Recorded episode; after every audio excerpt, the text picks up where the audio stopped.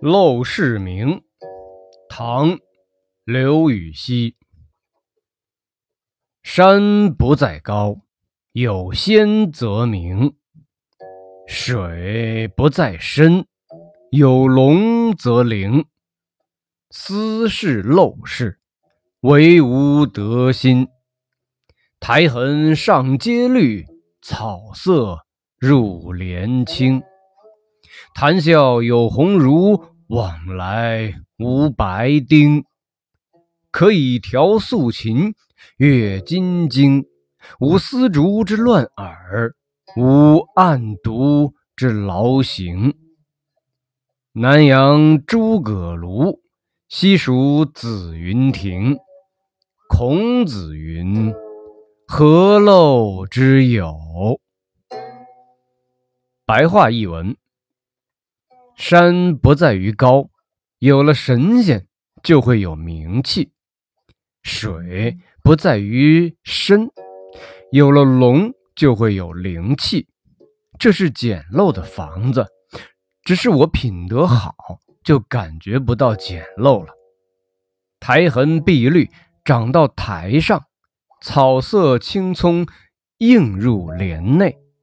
到这里谈笑的人都是博学之人，交往的没有知识浅薄之人，可以弹奏不加装饰的古琴，阅读佛经，没有丝管奏乐的声音扰乱耳朵，没有官府的公文使身体劳累。南阳有诸葛亮的草庐，西蜀。有杨子云的亭子，孔子说：“这有什么简陋的呢？”《陋室铭》作于作者河州任上，在《溧阳典录》当中有句云：“陋室，在州治内。唐河州刺史刘禹锡建，有名。柳公权书碑。”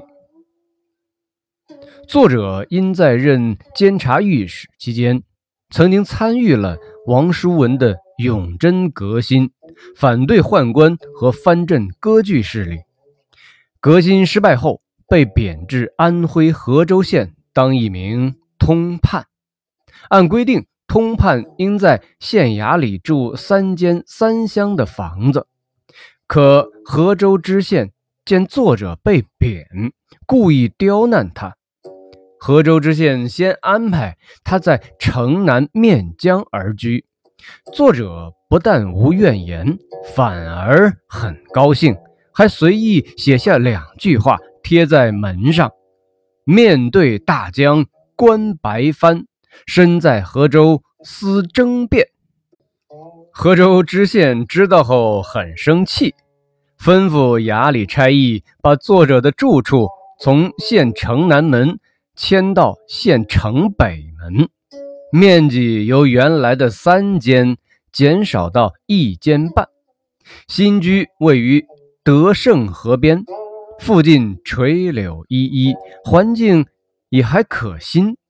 作者仍不计较，并见景生情，又在门上写了两句话：“垂柳青青江水边，人在溧阳。”心在京，那位知县见其仍然悠闲自乐，满不在乎，又再次派人把他调到县城中部，并且只给一间只能容下一床、一桌、一椅的小屋。半年时间，知县强迫作者搬了三次家，面积一次比一次小。最后仅仅是斗室，作者遂愤然提笔写下了这篇《陋室铭》，并请人刻在石碑上，立在门前。铭是古代一种刻于金石上的押韵文体，多用于歌功颂德与警戒自己。明白了铭的意思，也就明白了题意。作者。托物言志，通过对居士的描绘，极力形容陋室的不陋。斯是陋室，惟吾德馨。这一中心，实际上也就是借陋室之名，行歌颂道德品质之实，表达出事主人高洁傲岸的节操和安贫乐道的情趣。陋室铭即开篇以山水起兴，山可以不用高，水可以不再深，只要有了仙龙就可以出名。那么居所虽然简陋，却因主人的有德而新。也就是说，陋室因为有道德品质高尚的人存在，当然也能出名。声名远播，可今时已记之。山水的平凡因仙龙而生灵秀，那么陋室。当然也可借道德品质高尚之事播撒芬芳，此种借力打力的技巧实为绝妙，也可谓作者匠心独具。特别是以仙龙点睛山水，构思奇妙。斯是陋室，惟吾德馨。由山水仙龙入题，作者。笔锋一转，直接切入了主题，看引论铺下了基础，也点出了陋室不陋的原因。其原因是“德心”二字。从词典看出，作者写此随笔是经过反复思考的，绝对不是一时的灵感冲动。绝句可以是灵光乍现。而连接无瑕，却是平时的功底积累和反复推敲了。四到七句刁难下，寄出此文，并将其刻于石上，具有很强烈的针锋相对的性质。从全文的写作手法来看，通篇以笔的手法一气呵成，而不是烘托。那么。苔痕和谈笑二句究竟在说什么呢？青苔在石阶上照样绿意盎然，野草在荒地里依然郁郁青青。言下之意是什么呢？我刘禹锡在哪里都不改本色，我所交往的都是有修养的饱学之士，没有你们这些无学之辈。作者以青苔和野草来比喻自己独立的人格，这是气节的写照，是不屈的宣言。如果说本文的一到三句是一种铺垫，那么四到七句则进入了真正的对抗。作者以诗一般优美的语言展示了自己的铮铮傲骨，同时也对势利小人进行了无情的鞭挞。南阳诸葛庐，西蜀子云亭。作者借诸葛亮的草庐，西蜀杨子云的悬亭做类比，引出自己的陋室，以及两人为自己的楷模，希望自己也能和他们一样拥有高尚的德操，反映自己以古代贤人自况的思想，同时暗示了陋室不陋。实际上。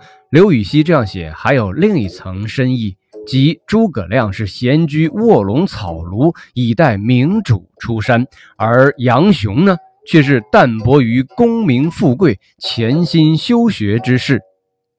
虽官至上品，然他对于官职的起起落落与金钱的淡泊，却是后世的典范。作者引用此二人之意，他想表达的意思是。荣辱不惊，处危不屈，坚守节操的意思。